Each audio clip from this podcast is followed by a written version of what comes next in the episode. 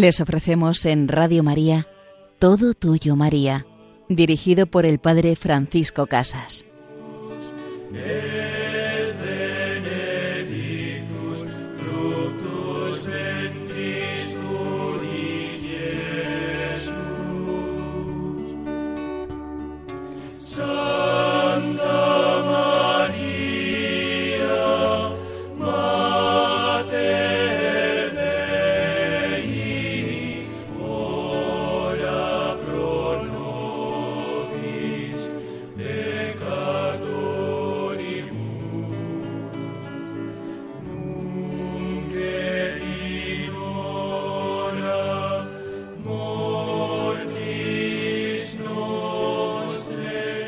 Querida Madre, estamos en tu presencia, venimos contigo para ponernos a tus pies y que tú nos lleves al amor de tu Hijo Jesús en este día en que vamos a comentar esa letanía lauretana, Reina de los Patriarcas.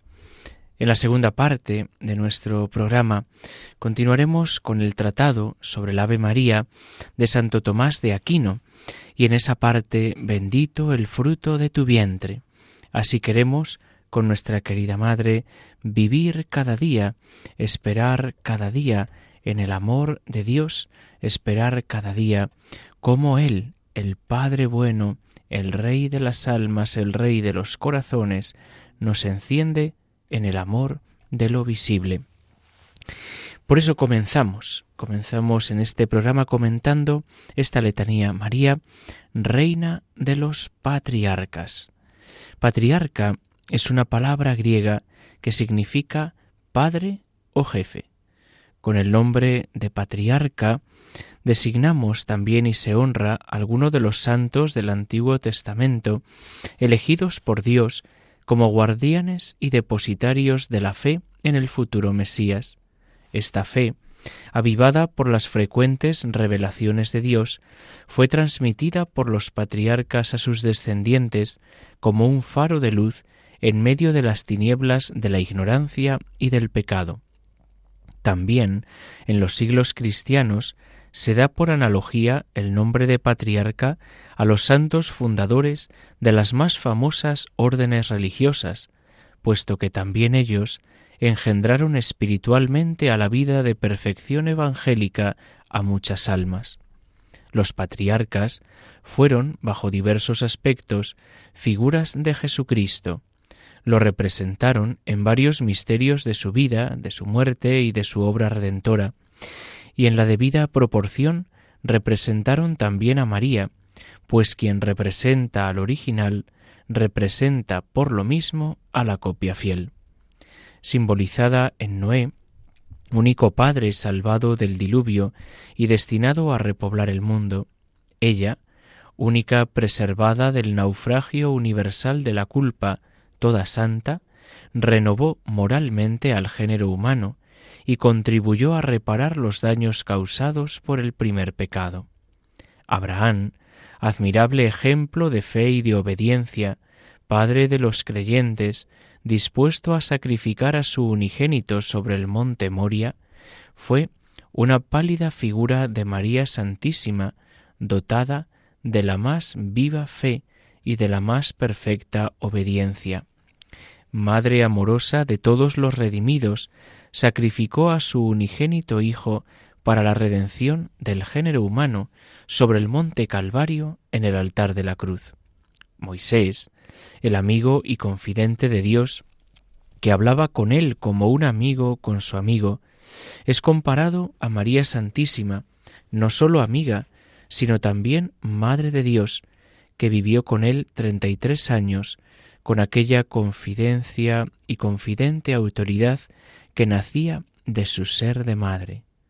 La mujer fuerte de la Sagrada Escritura, que aparece en el libro de los Proverbios, es una imagen de María Santísima, tabernáculo viviente de Dios. También la Iglesia Católica tiene en su sentido espiritual sus patriarcas. Ellos nos prefiguran a Cristo que ha de venir, sino que además siguen sus huellas y lo copian con aquella perfección que es posible a la humana naturaleza vigorizada por la gracia. Estos patriarcas son los fundadores de los institutos monásticos y de las órdenes religiosas, verdaderos padres que dieron a la Iglesia una inmensa cantidad de almas santas. Si María es llamada reina de los antiguos patriarcas, por las mismas razones debe ser llamada reina de los nuevos, puesto que ellos procuran imitar sus virtudes. Fueron los maestros de la devoción a María y promovieron su culto. En este punto de la explicación de las letanías es oportuno también tratar, pues brevemente, del glorioso patriarca San José, el esposo purísimo de la Virgen Inmaculada, puesto que la devoción a la esposa redunda naturalmente en la persona de su digno esposo. Aunque San José no cooperó a la generación del Verbo encarnado, sí contribuyó principalmente a cuidar y alimentar al Dios hecho hombre, y fue testigo continuo de las acciones de Jesús y de María. Atento a la escucha de sus palabras, compartió con ellos durante muchos años los gozos y las penas, las esperanzas y el amor a Dios y a los hombres. San José es la sombra y el reflejo del Eterno Padre. Él ocupa en la tierra su lugar y Cristo reconoce los derechos paternos de San José. Nunca podremos expresar con palabras la santidad, la virtud y la dignidad de este sumo patriarca entre los patriarcas. El Papa Pío IX, para poner su persona y la de todos los fieles bajo la protección de San José, hizo un decreto el 8 de diciembre de 1870 y lo nombró solemnemente patrono de la Iglesia Universal, pues que la Virgen María, que nuestra Madre, la reina de los patriarcas del Antiguo y del Nuevo Testamento, ruegue por nosotros, que María siga intercediendo por cada uno de nosotros, por las órdenes religiosas, para que sus fundadores, la intercesión de sus fundadores, aquellos que estén beatificados, canonizados, pues les ayude a progresar en la unidad de la Iglesia, en la verdadera fe, que nos lleva siempre al camino del Dios vivo, al camino del Dios hecho hombre. Pues vamos a escuchar ahora, en este momento, una canción que nos habla de que María es la Virgen del abrazo, que María es la que siempre nos lleva al amor de su Hijo Jesús, es la que siempre nos lleva a cuidar, a servir, a amar a Jesucristo, vivo y presente entre todos los hombres. Que calienta las mañanas y derrite cada escarcha bajo el cielo de Madrid. Hija de la tierra y de la savia, corazón envuelto en ámbar que se funde para mí. Bálsamo que sana las heridas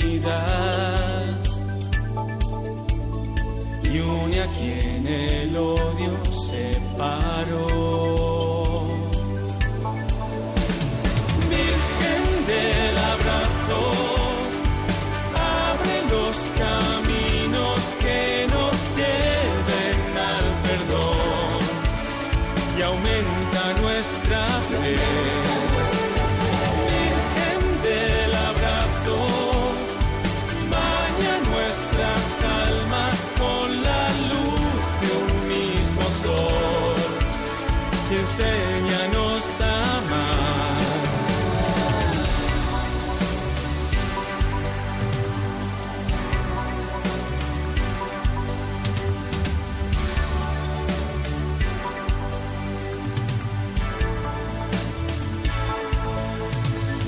Reina coronada de promesas, revestida de grandeza tallada en un tocón.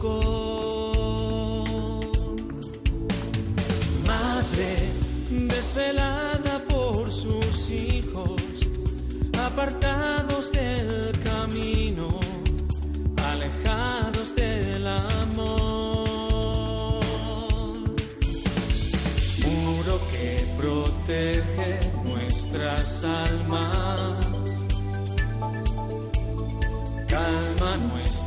ansias del Señor.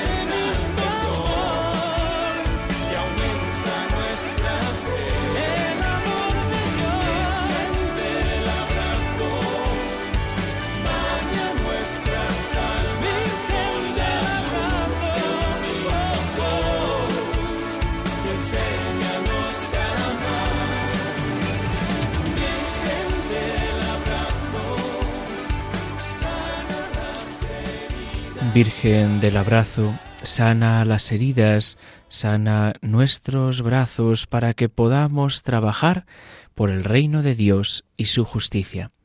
Nos encontramos en este programa, Todo Tuyo, María, con el Padre Francisco Casas. En la primera parte de nuestro programa hemos comentado, aclamado a María en esa letanía Reina de los Patriarcas, la que acoge, la que actualiza la misión de los santos patriarcas del Nuevo Testamento, la que infunde esperanza y vida en los patriarcas del Nuevo Testamento y de nuestro tiempo. En la segunda parte de nuestro programa vamos a continuar con ese tratado sobre el Ave María que escribió Santo Tomás de Aquino. Y estamos llegando ya a la parte final de esta oración tan bella al bendito fruto de la bendita María. Bendito el fruto de tu vientre, Jesús.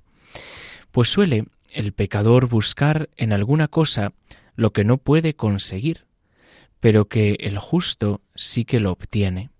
Dice el libro de los Proverbios, la hacienda del pecador se guarda para el justo.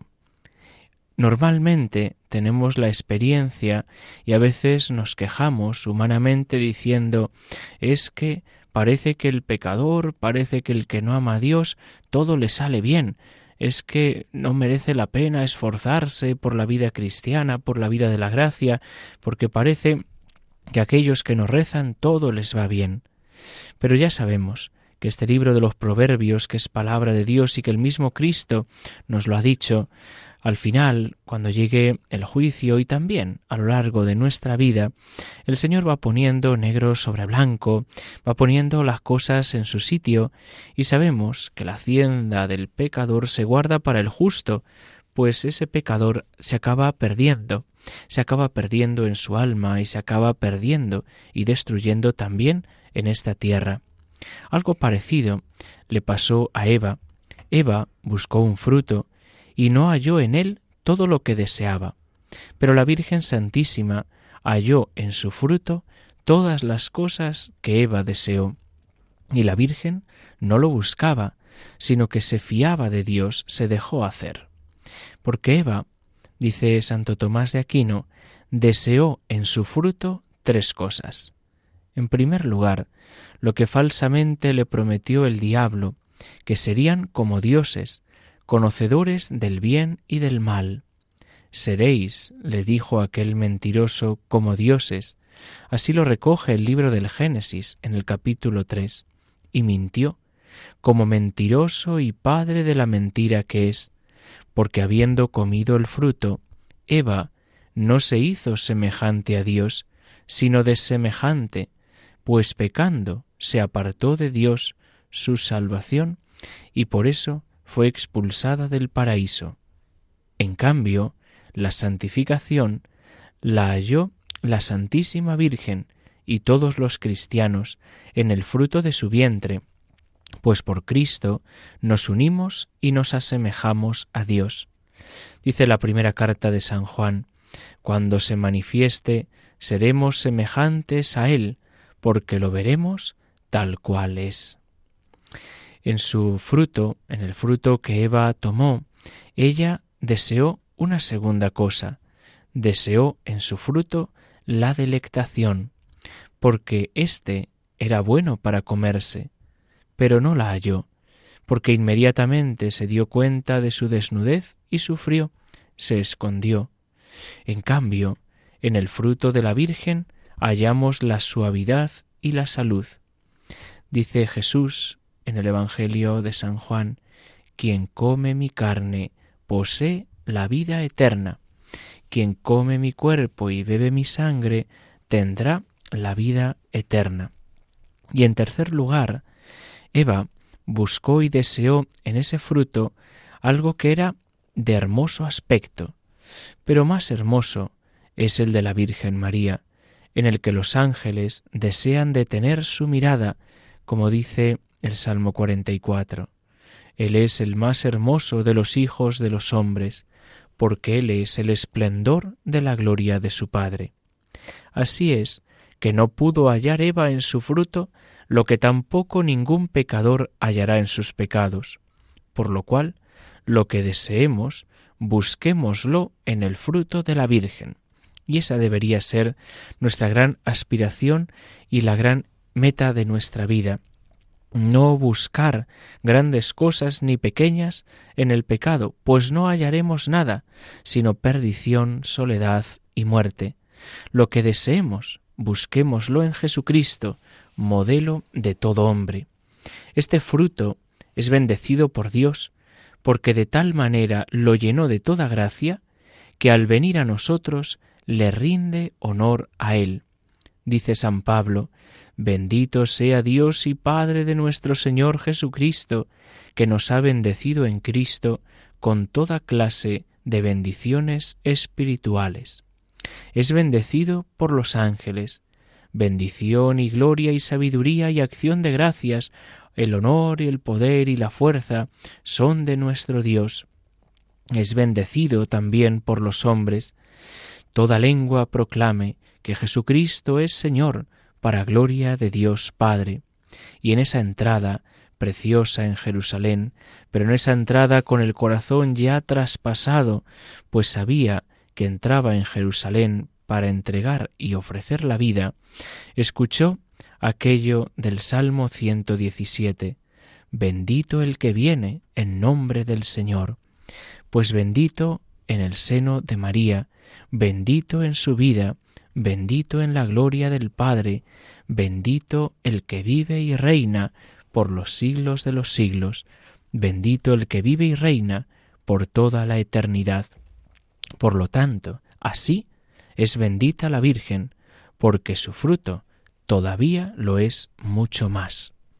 Y en esta oración del Ave María que concluía aquí, se han ido añadiendo después eh, otras palabras y otras partes de la oración.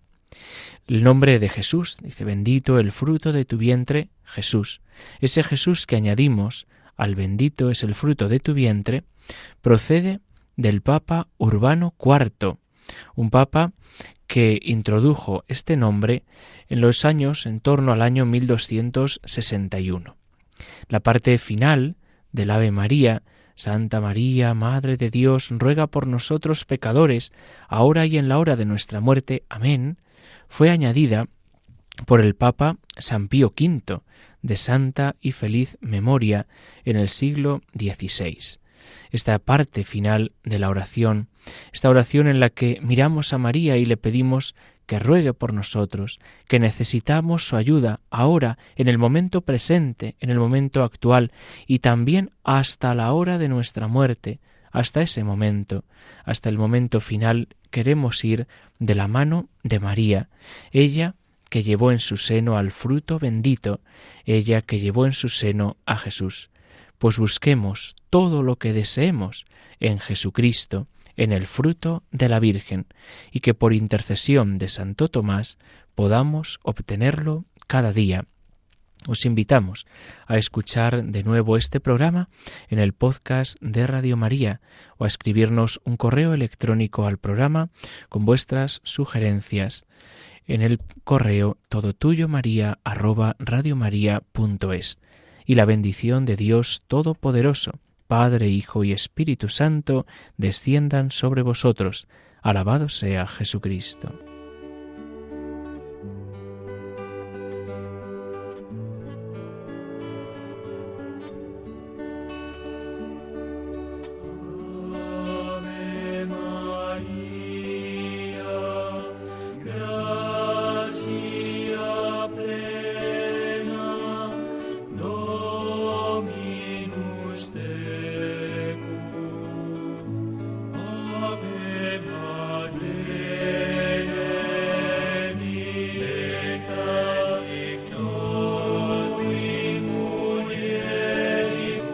Han escuchado Todo Tuyo María con el Padre Francisco Casas.